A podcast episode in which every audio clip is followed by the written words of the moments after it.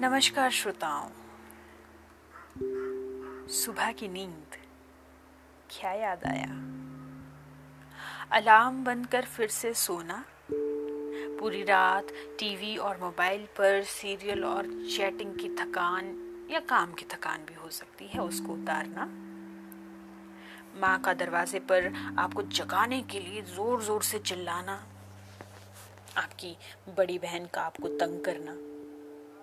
पूरे दिन की रूपरेखा को बनाने और बिगाड़ने के साथ ही नींद का संघर्ष। कुछ भी कहें, सुबह की नींद तो सुबह की नींद ही है। है ना? तो लीजिए, मैं किरण बाला फिर से हाजिर हूँ आपके पास इस नए एपिसोड के साथ। ये है सीज़न वन और श्री मंगेश डबराल जी द्वारा रचित एक कविता आज आप सभी को सुना रही हूँ। कविता है सुबह की नींद। सुबह की नींद अच्छे अच्छों को सुला देती है। अनिद्रा के शिकार लोग एक झपकी लेते हैं और कयामत उन्हें छुए बगैर गुजर जाती है। सुबह की नींद अच्छे अच्छों को सुला देती है। अनिद्रा के शिकार लोग एक झपकी लेते हैं और कयामत उन्हें छुए बगैर गुजर जाती है। सुबह की नींद कहती है। सुबह की नींद कहती है, कोई हड़बड़ नहीं, लोग वैसे ही रहेंगे, खाते और सोते हुए, सोते और खाते हुए। तुम जो सारी रात जगते और रोते हुए, रोते और जगते हुए रहे हो तुम्हारे लिए थोड़ी सी मिठास ज़रूरी है।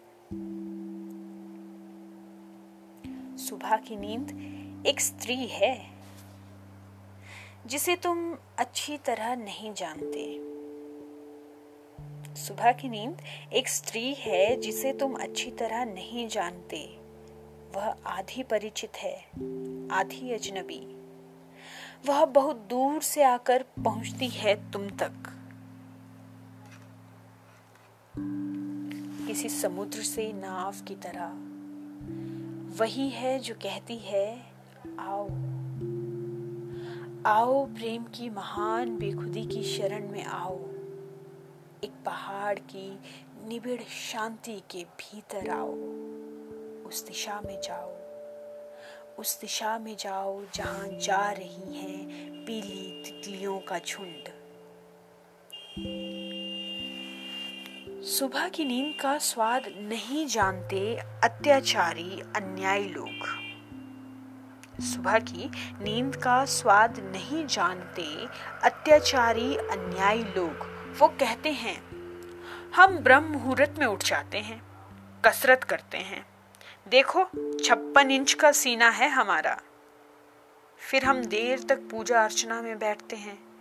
इसी बीच तय कर लेते हैं कि क्या क्या काम निपटाने हैं आज। सुबह की नींद आती है, दुनिया के काम काज लांगती हुई। ट्रेनें जा चुकी हैं, हवाई जहाज़ उड़ चुके हैं, सभाएँ, गोष्ठियाँ शुरू हो चुकी हैं। और तुम? तुम कहीं के लिए भी कम नहीं पड़े हो। जब बाहर की दुनिया चल रही होती है, लोग आते और जाते हैं एक स्वार्थ से दूसरे स्वार्थ तक। जब बाहर की दुनिया चल रही होती है, लोग आते और जाते हैं एक स्वार्थ से दूसरे स्वार्थ तक। सुबह की नींद गिरती है तुम्हारे अंगों पर, जैसे दिन भर तपे हुए पेड़ की पत्तियों पर। ओस उम्मीद करती हूँ आपको ये कविता पसंद आई होगी। मैं धन्यवाद कहना चाहती हूँ। आप इस एपिसोड तक मुझे सुन रहे हैं।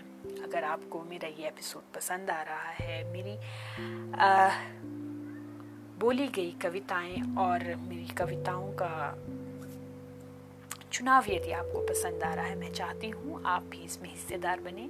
आप अपनी पसंद की कविताएँ मुझे बताइए। मैं कोशिश करूँगी उन कविताओं को इस पॉडकास्ट के माध्यम से अपनी आवाज़ में आप सभी तक पहुँचाने का। धन्यवाद।